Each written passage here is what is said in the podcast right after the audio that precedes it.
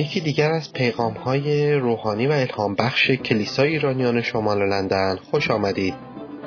امیدواریم با شنیدن این پیام کلام زندگی خداوند در زندگی شما عمل کرده و از برکات روزافزون او بهرهمند شوید. خدا رو شکر برای وجود همهتون. خوشحالم که شما عزیزان رو می‌بینم و ممنونم که در روزهای سختمون با ما بودید و کماکان من دارم میشنوم. پیام هایی که میاد و خوشحالم برای شما عزیزان و دعای ما برای شما دعای شادی دعای قوت دعای حیات آنچه که ما در عیسی مسیح داریم. جا داره که برای برادر ادوارد دعا بکنیم. برای اینکه خیلی از مواقع ایشون کسی هستش که فراموش میشه که دعا بکنیم براشون. برای اینکه از بس مسائل مختلف است خادمین فراموش میشن و منتظر هستیم که خدای نکرده اتفاقی پیش بیاد که دعا کرده بشه. ما باید دعا کنیم که حفاظت بشن. سرپا بیستیم لطفا و ما برای این مسئله به حضور خداوند دعا کنیم. پدر جان برای شبانمون تو را شکر می‌کنیم. برای قلب و وجود و خدمت و خانوادهشون و دعا می‌کنیم که با فرشتگانت. برادر ادوارد رو مخصوصا در این روزها که داره خودش آماده می‌کنه برای یک درس عالی خداوندا در شبانی فکر و قلب و وجود او رو تو از حضور خودت پر کن. مخصوصا خداوندا تمامی آنچه که باید گفته بشه باید ضبط بشه. خداوندا در ذهن او بگذار برای اینکه خداوند ما حقیقتا در امور شبانی چیزی نداریم که بتونیم به شکل خداوند رو منسجم عرضه کنیم. پس خادم خود رو به یاد داشته باش و قومی رو که داره خدمت می‌کنه. در نام خداوند ما عیسی. آمین. بفرمایید. اگر خاطرتون باشه من دفعه گذشته یک سری جدید شروع کردم و علتش هم این بود که احساس می‌کردم که یک مقدار ما باید کلیسا رو یه پله عمیقتر در تعلیم کلام ببریم جلو. برای همینم به شکل منسجم شروع کردیم که تعلیم ها رو عمیقتر بکنیم. مخصوصا روزهای یک شنبه. علتش هم این بود که ما اگر ببینید در عرض سال منبر کلیسای ما باز هست. برادر ادوارد خدا رو شو خیلی ها میشناسنش در نتیجه. وقتی که از این ور رد میشن برادر ادوارد نمی‌خواد که این عزیزان ما رو برکت نداده رد بشن. برای همینم حتی وقت باقی نمونه که خودش موعظه کنه. جایی که خیلی از کلیساها آرزو دارن که برادر ادوارد بیاد موعظه کنه. کلیسای خودمون که برادر ادوارد هست کمتر وقت گیرش میاد عجم گیرش میاد. مجبور با من و کوروش و خاطره و بقیه خادمین سهیم بشه. برای همینم احساس کردیم که باید ببریم بالا و مطمئنا شیخ عزیز کلیسای ما کوروش که مسئولیت کمیته آموزش رو داره در این زمینه برنامه های بیشتری رو برای سال 2019 در جریان داره. امروز در راستای اینکه در پیروی عیسی چه چیزهایی لازم هستش که ما اونو به یاد داشته باشیم دفعه گذشته با شما در رابطه با رساله ابرانیان صحبت کردم و در اونجا دیدیم که رساله دقیقا تمامی مطلبش منعکس هست متمرکز هست روی عیسی مسیح و در, در مورد عیسی مسیح صحبت می‌کنه. امروز می‌خوام در رابطه با یک رساله یا نامه دیگه ای باتون صحبت بکنم که حقیقتا درکش خیلی سخته و برای درک این رساله خیلی عمیق فرد اگر در رابطه دو طرفی با خدا نباشه واقعا براش سخت خواهد بود که این رساله رو درکش بکنه من بسیار رو می‌شناسم که این رساله رو سریع می‌خونن رد میشن میرن و چون در رابطه خودشون با خدا مشکل دارن این رساله درک نشده باقی میمونه. خب کلیسای کولسی و نامه ای که پولس به کلیسای کولسی ها می یکی از اون سری نامه هایی هستش که پولس از زندان داره می نویسه نامه های دیگه که پولس از زندان نوشته بود قبلا هم بهتون از این منبر گفته شده افسوسیان بود فیلیپیان بود نامه شخصی بود به یه فردی به اسم فیلیبون و بعدها هم می بینیم که پولس نامه دوم تیموتائوس رو از زندان می نویسه بنابراین این نامه هم از زندان نوشته شده برای کلیسای کولسی. خب کلیسای کولسی رو خود پولس بنا نکرده بود و در بنای اون مستقیما دخالت نداشت. کلیسای کولسی زیر مجموعه کلیسای افسوس بود و ای از اهالی افسوس که در اهالی کولسی که در کلیسای افسوس بودند اینا رفته بودند به شهر خودشون و در اونجا این کلیسا توسط اونها بنا شده بود و شبانشون هم اونطور که از خود این نام برمیاد اسمش بود اپافراس. که شبانی رو و همینطور تعلیم این کلیسا رو به عهده داشت. و اتفاقا همونم بود که اومده بود به عیادت پولس در زندان و از حال و روز این کلیسا پولس رو در خبون در جریان گذاشته بود. همطور که خدمت شما گفتم کلیسای پولسی زیر مجموعه کلیسای افسوس بود که کلیسای معروفی بود. پولس سه سال در اونجا خدمت کرده بود و وقتی که گفتم زیر مجموعه برای اینکه ما وقتی به کتاب مکاشفه نگاه می‌کنیم در کتاب مکاشفه اسامی یک سری از کلیساها مطرح میشه که با افسوس شروع میشه. نامه هایی هستش که در واقع پولس عیسی مسیح در وحی به یوحنا میگه که بنویسه به اونها بفرسته و کولسی هم در ردیف اون کلیساهاست ولی اسمش نیومده. اگر برادر ما زحمت بکشه و point دیگری رو بندازه اون بالا برو باز اینو بعدم برمیگردیم. اگر شما به نقشه نگاه بکنید از این پایین پایینی شماره یک نگاه کنید اون کلیسای افسس بالاییش کلیسای اسمیرنا یا ازمیره بالاییش کلیسای پرگامومه میچرخه به چهارمی میاد کلیسای تیاتیرا. پنجمی میشه کلیسای ساردیس ششمی میشه کلیسای فیلادلفیا و هفتمی میشه کلیسای لاودکیه. اگر برادر حسین دونه دگمه دیگه بزنه در اینجا شما کلیسای هیراپولیس رو می‌بینید که در همین رساله اسمش برده میشه که پولس میگه که لطفا این نامه رو بفرستید به کلیسای هیراپولیس. یکی دیگه حسین جان اگر بزنی. و همینطور کلیسای کولسی هستش که هیراپولیس و کلیسای کولسی هم جزء مجموعه کلیساهای افسوس قرار دارند. حالا اون ستاره بالایی که هیراپولیس هستش که الان مومان پاموکله بهش گفته میشه شما اگر از اونجا به طرف دنیزلی بیایید ما که ترکیه رفتن خوب می‌دونن و نرسیده به دنیزلی یه جاده باریکی هستش که میگه به این طرف شما تشریف ببرید لادوکیه که شما میرید لادوکیه ولی اگر ندید لادوکیه و ادامه بدید و بیفتید به جاده دنیزلی به افیون چهار کیلومتر در دست راست. شما یه محوته فقط می‌بینید و اونجا محلی هستش که در واقع شهر کولسی و کلیسای کولسی در آنجا قرار داشت. ولی شما فقط یه محوته می‌بینید. چرا که این شهر در سال 64 میلادی توسط زمین لرزه به کلی از بین رفت و بعد از اون خیلی جالبه که هیچ کدوم از باستانشناس ها حتی خود ترکیه هم به این فکر نیفتاد که اینجا رو حفاری کنه. شاید به این دلیل که درست در چند مایلیش لادوکیه بود با تمامی اون حفاریایی که شده و جلوتر از اون هم هیریاپولیس یا پاموکتله که درش دیگه شهر به کلی از زیر خاک اومده بیرون. گفتن دیگه آقا زیاد داریم. چه خبره؟ این همه بخوایم از زیر خاک بکشیم بیرون. بنابراین کلیسای کولسی و شهر کولسی فقط یه دونه سایت براش وجود داره. چرا این حرف زدم؟ برای اینکه خیلی کمک می‌کنه موقعیتی که کلیسای کولسی داشت در اینجا که ما درک کنیم که مسیح به کلیسای لاودوکیه در مکاشفه چی میگه.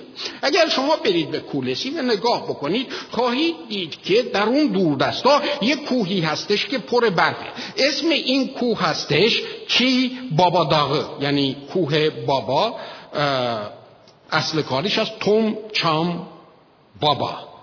می‌تونید بگید توم چام بابا؟ ها توم چام بابا اسم اونجا از ترکیش ولی اسم یونانیش از کادموس.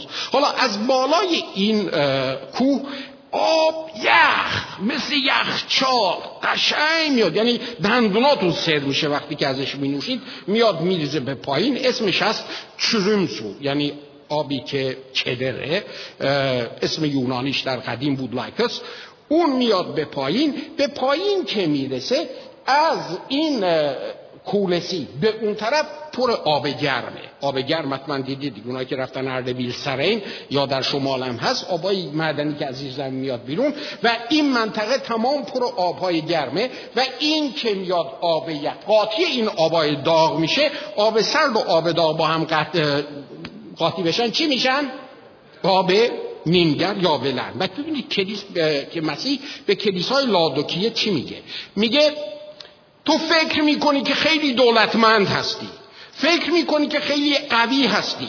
فکر می‌کنی که خیلی توانا هستی ولی برات خبری دارم. اتفاقا اینطور نیست. تو مسکینی اوریانی فقیر چرا مسکینی؟ چرا اوریانی؟ چرا فقیری؟ و چرا این ذهنیت غلط در تو به وجود اومده که وضعیت خوبه؟ برای اینه که تو نه هستی نه سرد. ای کاش گرم بودی ای کاش سرد بودی. ولی چون نیم گرم هستی تو را از دهان خودم قی خواهم کرد. چون نیمگرم هستی چون قاطی هستی چون در آن چیز اصیلی که من در تو گذاشتم همین جور چیزهای مختلف دنیا رو باش قاطی کردی و به خیال خودت سر کردی زیر کپ و فکر می‌کنی که OK OK نیستی. و اگر به این وضعیت ادامه بدی تو را از دهان خودم غیر خواهم کرد. به خاطر اینه که گفتم که این موقعیت کلیسا خیلی کمک می‌کنه که ما درک بکنیم که مسیح چی میگه. برای اینکه این رساله رو درک بکنیم لازم هست بدونیم که مشکل اصلی این کلیسا چی بود؟ مشکل اصلی که کلیسا بهش گیر کرده بود تعالیم غلط بود. بسیاری از مسائل و مشکلاتی که بعد از تأسیس کلیساها در کلیساها به وجود اومده بود تعالیم غلط بود. جفا از بیرون به کلیسا صدمه می‌زد و تعالیم غلط از درون. و تعالیم غلطی که در این کلیسا وجود داشت مسلما اون دیدگاه های فلسفی دنیای بیرون بود. که در اون موقع هنوز فلسفه ناستیکی یا گنوسی اینقدر رشد نکرده بود ولی اون عناصر اولیش رو می‌بینیم که به این کلیسا رسوخ پیدا کرده بود. یعنی آن تعلیم صحیح رو می‌بینیم که در این کلیسا یه دی بودن که می‌خواستن با دیدگاه های فلسفیشون که خیلی هم جذاب بود اون رو آلودهش بکنن. و برای همین هم می‌بینیم که وقتی که پولس متوجه میشه که فلسفه داره چیکار می‌کنه یعنی اونا وارد شده بودن و داشتن به این شکل تعلیم می‌دادن. می‌گفتن شما حقیقت رو نمی‌تونید بشناسید. اگر خدا حقیقته پس خدا رو نمی‌تونید بشناسید. فقط از یه طریق می‌تونید خدا رو بشناسید و اون این هستش که حاکم بشید صاحب بشید به یک دانش بخصوص که از طریق اون دانش بخصوص شما چکار بکنید؟ بتونید خدا رو بشناسید. و بعد ادعا می‌کردن که مسلمه که صاحبان اون دانش به خصوص کی است ما هستیم و این ما هستیم که می‌تونیم به شما یاد بدیم که چطوری چکار بکنید به اون دست پیدا کنید چقدر جالبه که در واقع به یه شکل دیگر این قضیه شما اینو در ایران در عرفان حلقه دارید که در ما ورای این دنیا اون دنیای روحانی هستش که اسمشو گذاشته بودن روح القدس و این ما هستیم که می‌تونیم دست شما رو بذاریم چی؟ در دست اون روح القدس که وقتی باش هستید همه مرضهای شما چی بشه؟ شفا پیدا کنه. این آن چیزی است که دنیا دائم تلاش می‌کنه که ایمان مسیحی رو یک جوری چکار بکنه؟ قاطیش بکنه. وقتی که ما به فصل اول نگاه می‌کنیم می‌بینیم که پولس در جواب به این تعلیم غلط و بقیه تعالیم غلطی که در هر کلیسا می‌تونه باشه پولس شخص عیسی مسیح رو در مقابل چشم می‌ذاره. هسته مرکزی تعالیم پولس قرار می‌گیره روی شخص عیسی مسیح. و در حینی که در فصل اول داره از عیسی مسیح صحبت می‌کنه داره مطرح می‌کنه که این عیسی مسیح وقتی که به شما بشارت داده شد این آن حقیقته. حقیقت مجموعه فکری نیست. حقیقت یه چیزی نیست که شما اون رو در ذهن باور کنید. حقیقت در شخص عیسی مسیح مستطره که فقط اونو میشه در رابطه دو طرفه پیدا کرد و به اونها میگه که و این حقیقت این شخص عیسی مسیح وقتی که اومد به سراغ شما و وقتی که گذاشت که شما او رو بشناسید علت اینکه یک چنین فرصتی رو شما به دست آوردید صرفا به خاطر فیض بود. فیض چیزی که شما لیاقتش نداشتید. به خاطر محبتی بود که این عیسی داشت و عیسی اومد و نه فقط برای یه عده مخصوص اومد چیزی که اون صاحبان اون حکمت و فلسفه می‌گفتن بلکه برای همه است. فیض برای همه است. و این چون مجانی هست هر کسی می‌تونه از این برخوردار بشه. و پولس به اونها میگه که شما اینو باور کردید. شما شاگرد شدید. شما با وفاداری کار کردید؟ این رو ادامه دادید. و اینجاست که پولس می‌بینیم در مقابل این کلیسا در مقابل این تعالیم غلط مسیح شناسی قرار میده. و اینجاست که رساله پولس، پولسیان تبدیل میشه به رساله مهم در عهد جدید در رابطه با شناخت عیسی مسیح. یعنی اگر کسی می‌خواد عیسی مسیح رو به درستی بشناسه اولین مرجعی که در کتاب مقدس بهش باید مراجعه بکنه رساله به کولسیانه در فصل اول ما در مورد عیسی مسیح چی می‌بینیم؟ در همون سلام و پرسی که رد میشه و بعد اون دعایی که شما در اسلاید اول دیدید بعد اون می‌بینیم مطرح می‌کنه پولس که مسیح نجات دهنده است. و مطرح می‌کنه که این نجاتی که شما پیدا کردید نجات حرفی نیست. نجاتی نیستش که بیبها باشه. نجاتی نیستش که همینجوری آقا شما نجات دارید باشه. مسیح این کار رو از طریق بازخرید از طریق فدیه انجام داده. بازخرید و فدیه این یک لغت الهیاتیه. در واقع منظورش اینه. برای اینکه شما از مرگ نجات پیدا بکنید یک نفر دیگر میبایست جان خودش رو فدا کنه. به این شکله. همینجور نیست آقا شما برو نجات پیدا کردی. بله مسیح می‌تونست به این بیماران که نزدش می اومدن برگرده بگه برو ایمانت شفا پیدا کرد بلند شو برخیز و برو با اقتدار الهی این کار بکنه. ولی مسیح نمی‌تونست بدون اینکه بالای صلیب بره برگرده و بگه که برو نجات پیدا کردی. برای نجات لازم بود که آنچه که عدالت خدا در رابطه با گناه میطلبه یعنی محاکمه من و شما لازم بود اون به نحوی پرداخت بشه و اینجاست که مسئله باز خرید میاد برای همینم پتروس میگه که شما باز خرید شده اید به چه شکل؟ به شکل خون پسر چی؟ خون گرانبهای پسر خدا برای همینم پولس مطرح می‌کنه که او نجات دهنده است. شما رو باز خرید کرده بها داده برای نجات شما. و بعد از آیه 15 تا 17 ما می‌بینیم که این مسیح دوباره تکرار می‌کنم. ما می‌بینیم که این مسیح خالقه معلمین چهان یا دروغین در کلیسا در رابطه با خلقت اینها عقاید مخشوشی داشتن. چیزایی می‌گفتن که حتی تو ذهنم به همدیگه جفت و جور نمی‌شد. و اینا می‌گفتن که میدون چیه؟ ماده پسته. و از اول ماده پس وجود داشت و خدا هم وجود داشت و خدا این ماده پس رو برداشت و انسان رو چکار کرد؟ ازش آفرید. بنابراین اگر داریم میگیم که مسیح در یک چنین مقام والایی قرار داره امکان نداره که مسیح جسم بشه. پس در جسم اومدن مسیح رو اینها انکار می‌کردند. یعنی انسان شدن مسیح رو انکار می‌کردند. یعنی یکی از اون عناصری که اگر انکار کرده بشه نجات دیگه نمی‌تونه به درستی اتفاق بیفته. و اینا می‌گفتن آقا جان بالاخره جسم بده دیگه. بد از اولم بد بوده. بنابراین گناهان جسمی مسئله ای نیست. از کوزه همون برون ترابت که درست جز خوب گناه می‌کنه دیگه. و شعار مخصوصی داشتن که در جاهای در قرنتیان پولس بهش اشاره می‌کنه. گفتن آقا شک غذا برای چی میگن؟ خوردن ارقرایز جسمی هم برای انجام دادنشه. شکم برای خوراک خوراک برای شکم که اونجا پولس اشاره می‌کنه منظورشون این بود.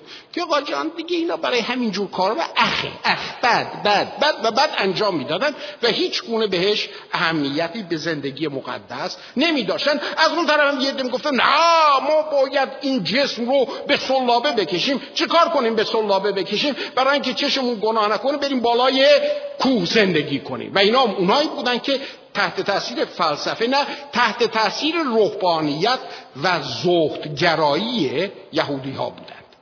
بنابراین کلیسا به هم ریخته بود با این رفتارهای غلط. و پولس داره مطرح می‌کنه که حواستون باشه.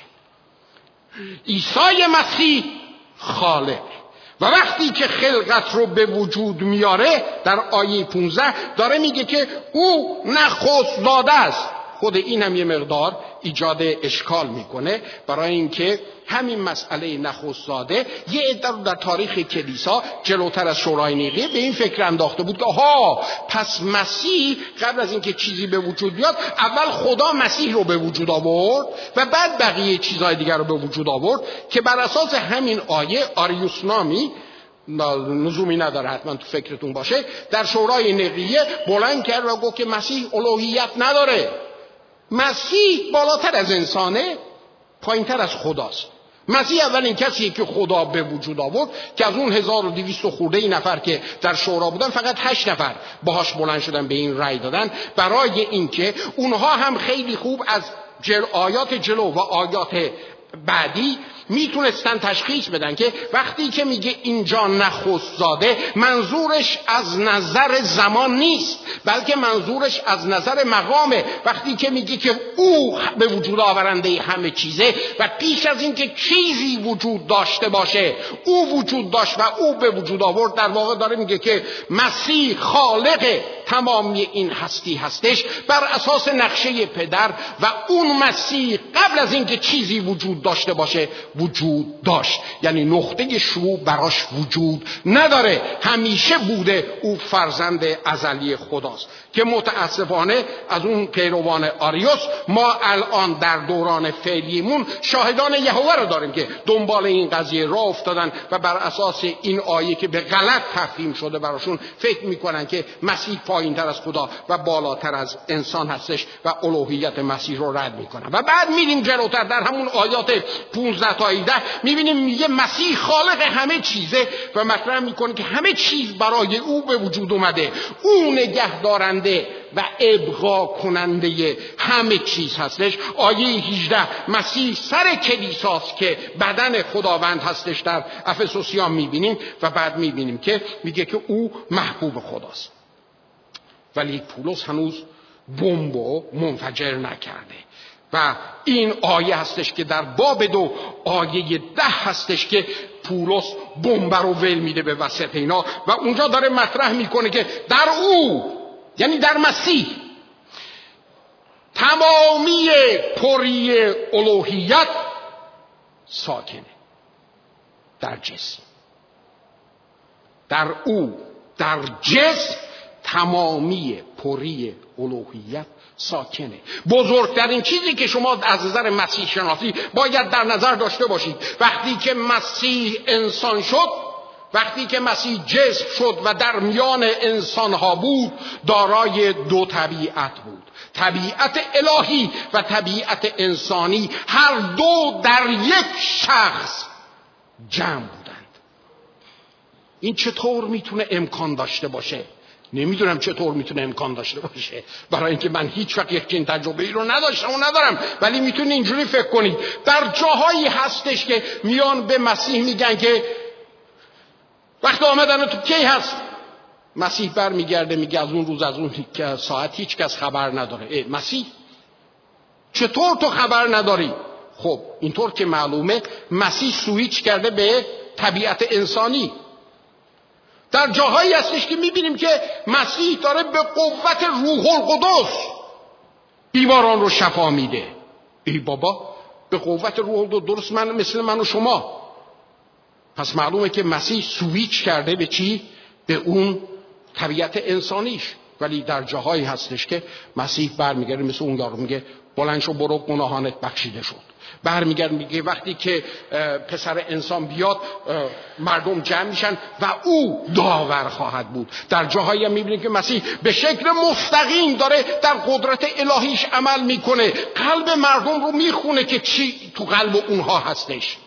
پس می‌بینیم که در زمانی که مسیح در روی زمینه این دوتا طبیعت به شکل کامل درش قرار داره به شکل کامل درش عمل می‌کنه و این عالی هستش. برای اینکه پولس به تیموتائوس میگه که به خاطر همینه که متوسط داریم. به خاطر همین هستش که می‌تونیم این رو کاملا بدونیم که او همه دردهای ما رو می‌دونه چیه. رنجهای ما رو کشیده. نمی‌تونیم بیایم بگیم به تو که خدا هستی خبر نداری چه خبره. مسیح کشیده. این راه رو او جلوتر از ما رفته.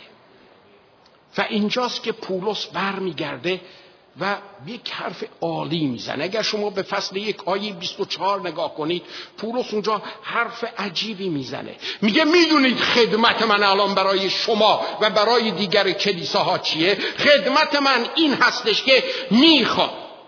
با کمال خوشحالی با کمال شادمانی دارم در عذابهایی که می‌کشم حال می‌کنم می‌دونید چرا؟ برای اینکه نقصهای رنجهای عیسی مسیح رو دارم در بدن خودم به کمال میرسونم ای چی شد؟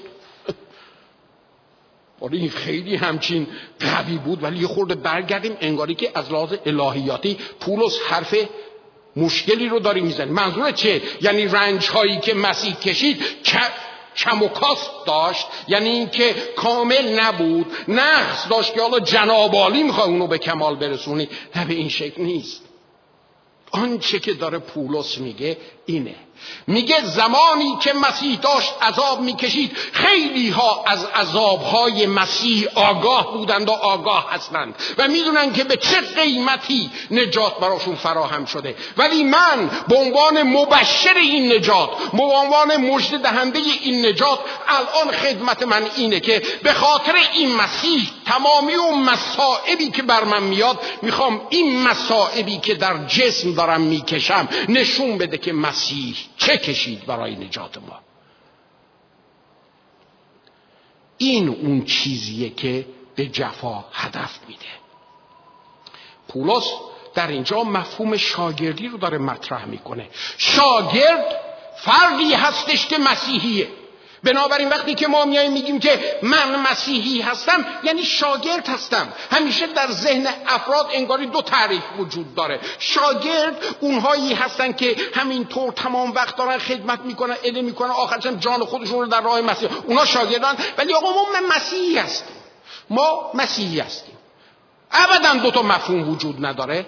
یه مفهوم وجود داره. کسی که در نام عیسی مسیح ایمان آورد و نجات پیدا کرد و تعمید گرفته او به غیر از راه شاگردی راهی براش وجود نداره. و راه شاگردی این هستش که آن مسیری که خداوند ما رفت ما هم از اون مسیر داریم میریم و در اون زندگی که داریم و در اون جفاهایی که به نام مسیح از طرف دنیا بر ما میاد چه جسمی چه روحی در اون عکس عملهایی که داریم داریم به دنیا نشون میدیم که این مسیح چی هست.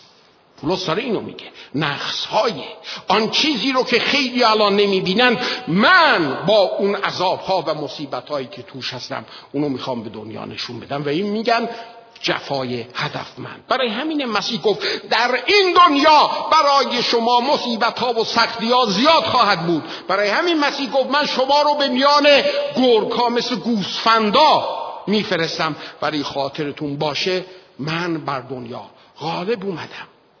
یا آقایی است به اسم ریک وارن دو تا کتاب نوشته که یکی رو حتما شما باش آشنا هستید. کتاب اولش کلیسای هدفمند بود. چرا؟ برای اینکه در کالیفرنیا وقتی که کلیسای خودش رو به وجود آورد در میان اون کلیساهایی که شبانهای قدر داشتن در عرض دو سال تعدادشون رفت به چی میگم بالای ده هزار نفر و کلیسای موفق بود. پس نوشت کلیسای هدفمند و بعد اون اومد زندگی هدفمند رو هم نوشت که زندگی هدفمند الان در کلیساها مطالعه میشه. ولی جلوتر از ریک وارن عیسی مسیح اومد جفای هدفمند رو نوشت.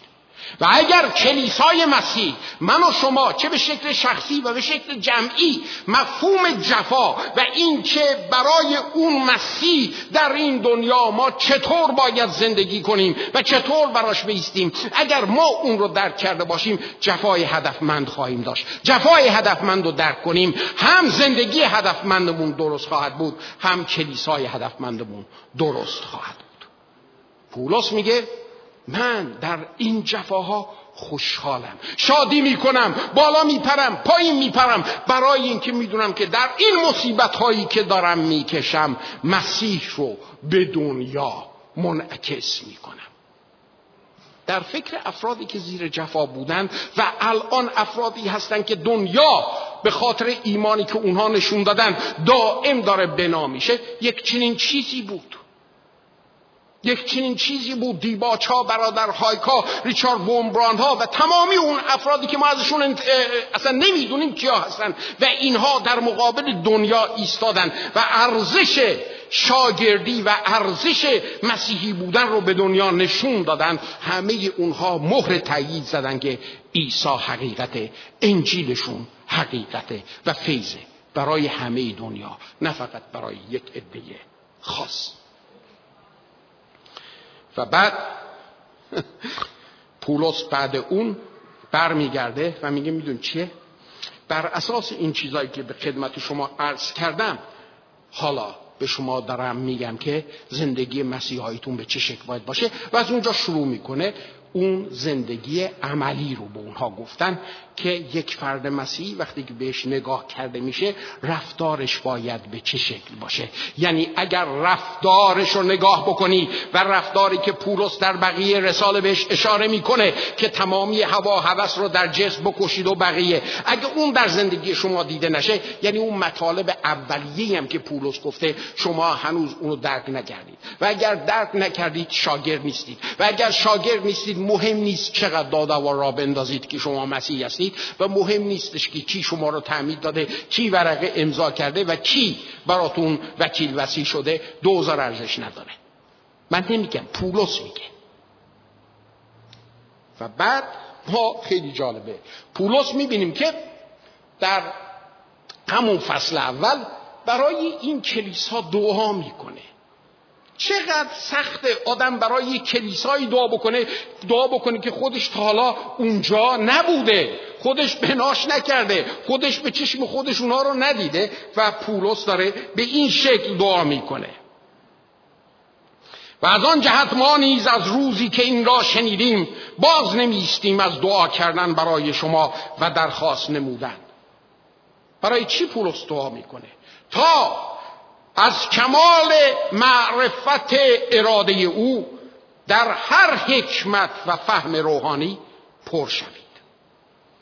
تا شما به طریق شایسته خداوند به کمال خوشنودی رفتار نمایید و در هر عمل نیکو بار آورید و به معرفت کامل خدا رشد کنید به اندازه توانایی جلال او به قوت کامل شما نیرومند بشید. صبر کامل و تحمل رو با شادمانی داشته باشید و پدر را شکر گذارید که ما را لایق بهره میراث مقدسین در نور گردانیده است و ما را از قدرت ظلمت رهانیده به پادشاهی پسر محبت خود منتقل ساخت که در وی رهایی خود یعنی بخشش گناهان خود را یافته. پولس اولین چیزی که داره برای این افراد دعا می‌کنه اینه که دعا می‌کنم که شما از هر حکمت و فهم پر بشید. حکمت فهم دانش حقیقت اینها واجه هایی بودند که فیلسوفان هنوزم که فیلسوفان زیاد ازش استفاده می‌کنن ولی در دیکشنری اونها این واژه ها با اون معنی که کلام خدا میگه فرق داره. پولس داره به این افراد میگه که شما برای اینکه خدا رو بشناسید شما برای اینکه به حقیقت دسترسی پیدا کنید نیازی به دانش جدید ندارید نیازی به معرفت جدید ندارید. برای اینکه زمانی که شما ایمان آوردید و زمانی که شما گناهان خودتون رو اعتراف کردید و مسیح رو به عنوان خداوند خود پذیرفتید شما از طریق تولد تازه در خانواده الهی متولد شدید. و چون در خانواده الهی متولد شدید شما توسط روح القدس آن معرفتی رو که لازم هستش که شما داشته باشید دارید. چرا؟ برای اینکه شما در رابطه دو طرفی با خدا قرار دارید. و فقط از طریق رابطه دو طرفه شما می‌تونید یکی رو بشناسید. شما اگه بخواید منو بشناسید لازم نیستش که در مورد من کتاب بخونید. هزاران کتابم بخونید باز من نمی‌شناسید. باید بشینید با من دو زانو.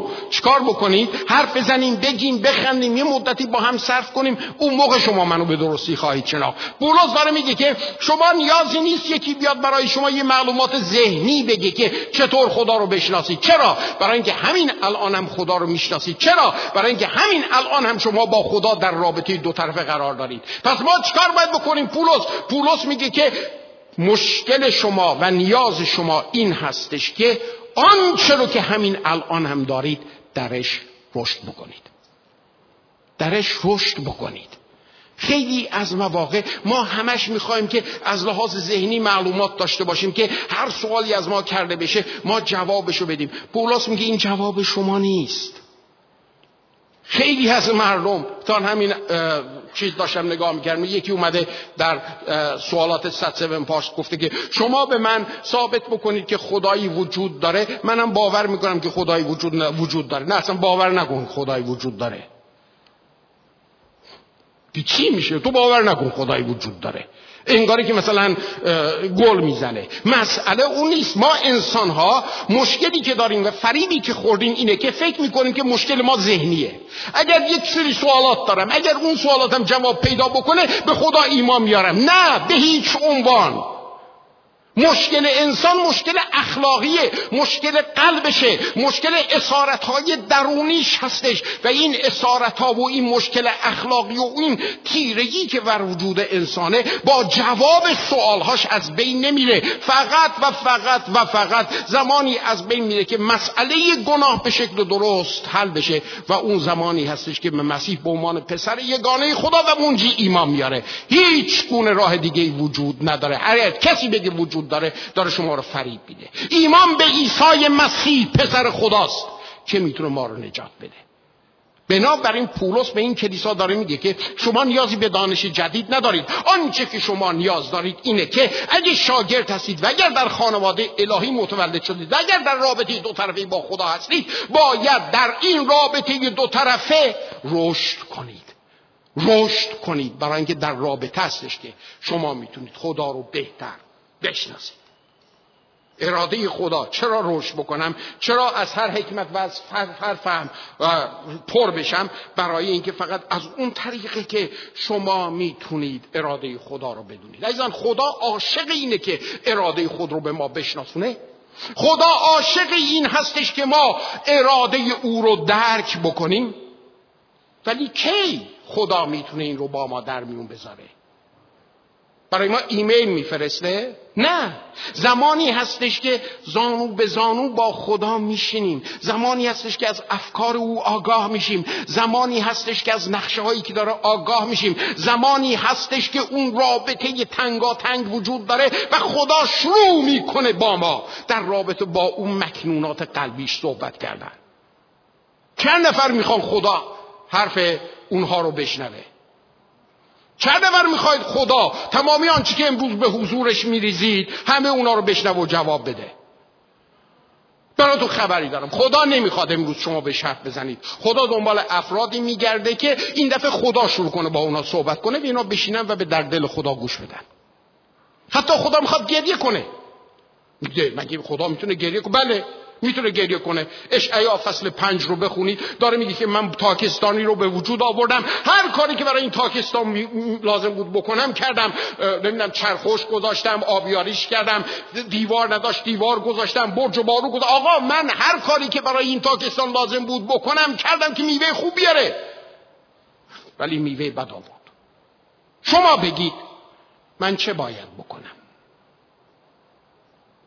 شما بگید. چرا همش من خدا به شما بگم؟ خدا میگه شما به عنوان فرزندان من بگید. بنابراین امروز اگر اومدی که به حضور خدا حرفاتو بزنی روزهای دیگه وجود داره. دوشنبه سه شنبه چهارشنبه پنجشنبه جمعه شنبه امروز که اومدی اینجا بشنو خدا داره به چی میگه. بشنو در دل خدا با تو چیه. برای اینکه خدا می‌خواد که تو از اراده او برای زندگیت آگاه باشی.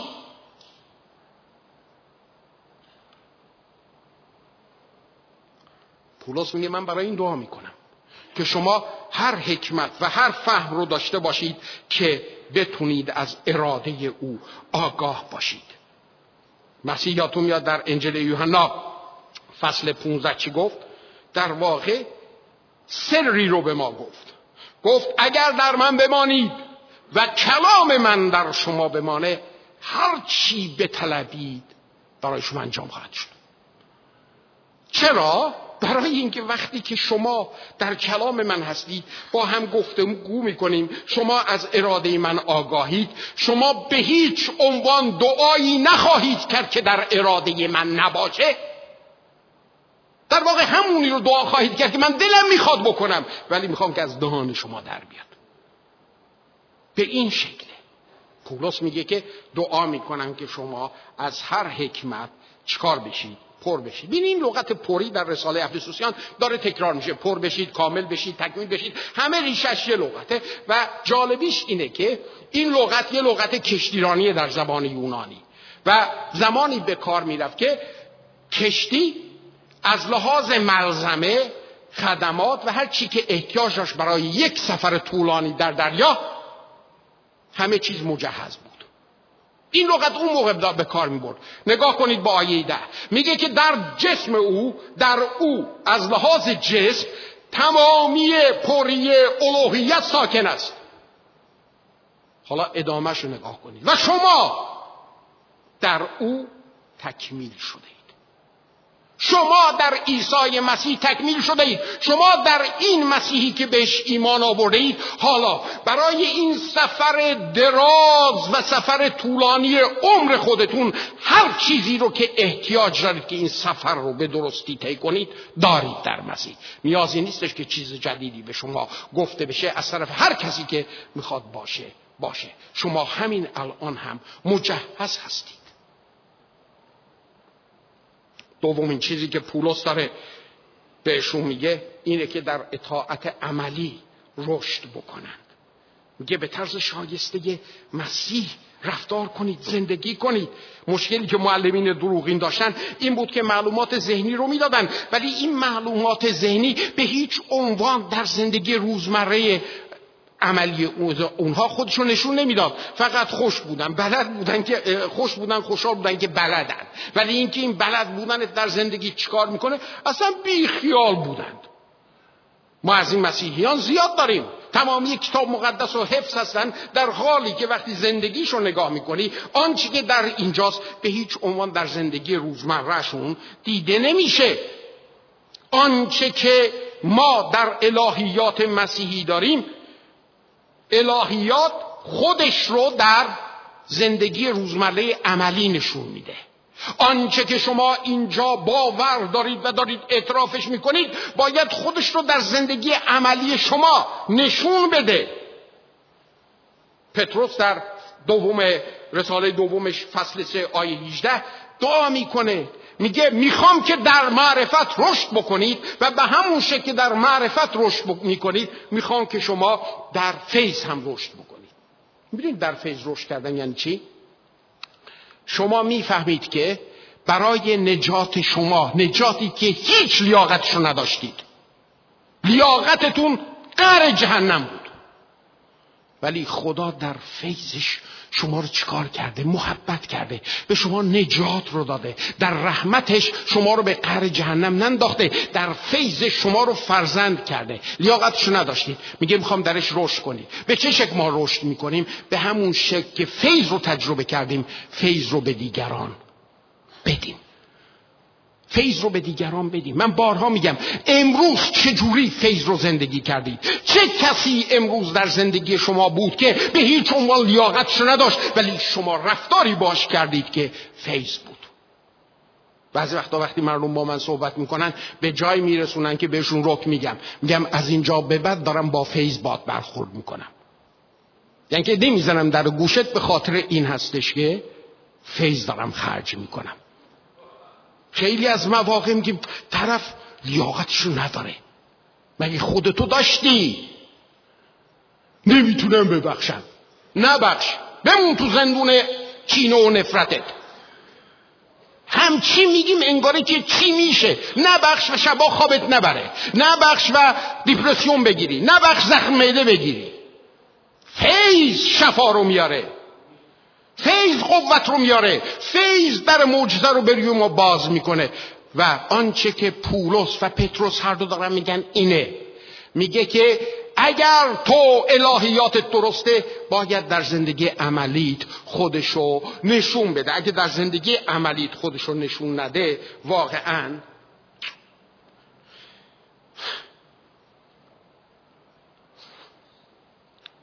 ما نمی‌تونیم درست خدمت کنیم عزیزان. اگر رفتار و زندگی ما درست نیست. اگر رفتار و زندگی ما درست نیست خدمت نمی‌تونیم بکنیم. ولی در این حال در نظر داشته باشید. رفتار و زندگی ما درست نخواهد بود اگر از حکمت و فهم پر نباشیم. یعنی در رابطه دو طرفه با خدا قرار نداشته باشیم. خیلی از مواقع فکر می‌کنیم که این ما هستیم که داریم خدا رو خدمت می‌کنیم. نه عزیزان این ما نیستیم که داریم خدا رو خدمت می‌کنیم. افسوسیان پولس در اونجا بهشون می‌نویسه که دارم بهتون میگم که خدا در شما کار می‌کنه و وقتی که اول در شما کار کرد از طریق شما چه کار خواهد کرد؟ کار خواهد کرد. و سومین مطلبی که پولس داره میگه اینه که دعا می‌کنم که از لحاظ اخلاقی از لحاظ اخلاقی برید بالا. از لحاظ اخلاقی اطلاع پیدا کنید. اگر میگید من گندم من بزرگم من دولتمندم از لحاظ اخلاقی این ثروت و غنا در شما باشه. متاسفانه این روزها در کلیساهای بشارتی اتفاقا تأکید زیاد میشه بر دانش مسیحی و تأکید زیاد میشه بر خدمت مسیحی و این وسط شخصیت مسیحی از بین میره. بر اساس آنچه که پولس داره در تیمتائوس میگه به هیچ عنوان هیچ کس رو نباید به خدمت گذاشت اگر شخصیت روحانی نداره. خدمت جلوتر از شخصیت روحانی نمیاد. و بعد پولس ادامه میده اینجا رو سری دیگه رد میشم میگه که دعا می‌کنم برای صبر کامل. برای پایداری در شرایط سخت. چرا؟ برای اینکه در شرایط سخت مصیبت ها وقتی که از شرایط و سختی ها وقتی که از آنن زندگی شما هدفمند میشه. سختی ها هدفمند میشه. چرا؟ برای اینکه پولس به رومیان نوشته برای اینکه در سختی ها می‌دونید که برای شکل بخشی به شخصیت شماست. برای همین هم در اونجا سختی ها باعث صبر میشه و صبر در اونجا بر اون امیدی که دارید قوت ایجاد می‌کنه. برای اینکه مصیبتی که توش هستید بهش جهت درست دادید. و بعد پولس داره میگه که با صبر کامل و تحمل. درست نقطه مقابل انتقام. ببینید صبر با شرایطتون سر و کار داره. با شرایط سخت. ولی تحمل با مردم سر و کار داره. یکی می‌گفت من انسان ها رو دوست دارم. این مردم هستن که چش دیدنشون رو ندارم. در مردم. مشکل ما مردم نیستن مگه نه؟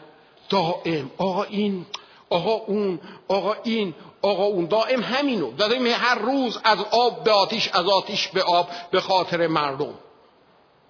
از دیو و دد ملولم و انسانم آرزوست. دائم از این شعرها به خودمون میگیم. و پولس داره میگه که اتفاقا در رابطه با مردم همین عنصر فیضی که تجربه کردیم و داره در اعمال و رفتار ما دیده میشه اون در ما نسبت به مردم تحمل ایجاد می‌کنه. فکر می‌کنی این طرف صورت رو نگردار قوت نمی‌خواد؟ قوت به مراتب بالاتر می‌خواد تا اینکه برگردی یه چک بزنی در گوش طرف در جواب. قوت می‌خواد. و این لازمه داشتن شخصیتشه. و پولس میگه که می‌خوام شما از هر فهم و حکمت روحانی پر بشید تا بدونید اراده خدا برای شما چیه. پولس میگه که برای شما دعا می‌کنم که آنچه که فهمیدید در زندگی روزمره شما به شکل عملی دیده بشه و این چیزهایی که اینجا می‌دونید و دارید انجامش می‌دید در این مسیر رشد به عنوان شاگرد عیسی مسیح در شما شخصیت مسیحی والا به وجود بیاره. آنچه که برای شما دعا می‌کنم پولس میگه اینه و همین دعا رو پولس میگه که برای کولسی کردم و همین دعای من برای دیگر کلیساها بود. حالا چیزی که باید شما از خودتون سوال بکنید که در واقع نشانه های رشد روحانیه. شماست و همینطور کلیسای ماست و هر کلیسای دیگه این سه تا سوال رو من نوشتم که لازمه از خودتون سوال بکنید آیا اراده خدا رو برای زندگیتون می‌دونید؟ آیا اراده خدا رو برای کلیسای ایرانیان لندن می‌دونید؟ باید بدونید اگر شاگرد هستید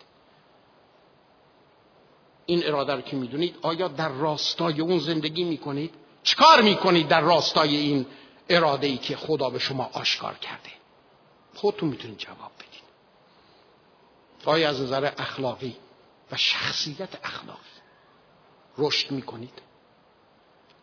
اگر در این سوال ها کم آوردید هم شما کم آوردید هم با ما نتونستیم شما رو تربیت کنیم و شما هم گرده به تربیت کلام خدا ندادید.